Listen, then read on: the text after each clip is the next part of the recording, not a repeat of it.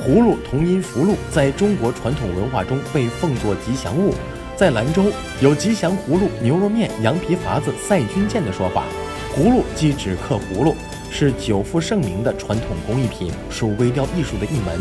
每个来到这黄河之都的人都希望带回一个充满兰州风情的葫芦。兰州刻葫芦是一种特色的中国民间技艺，主要以刀和针为工具，在葫芦表面进行阴刻。图案以中国传统绘画山水、鸟花、人物和书法为主。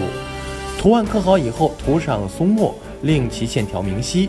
兰州刻葫芦刻工精细绝妙，注重传神写意，艺术感染力强，深受国内外鉴赏者的喜爱。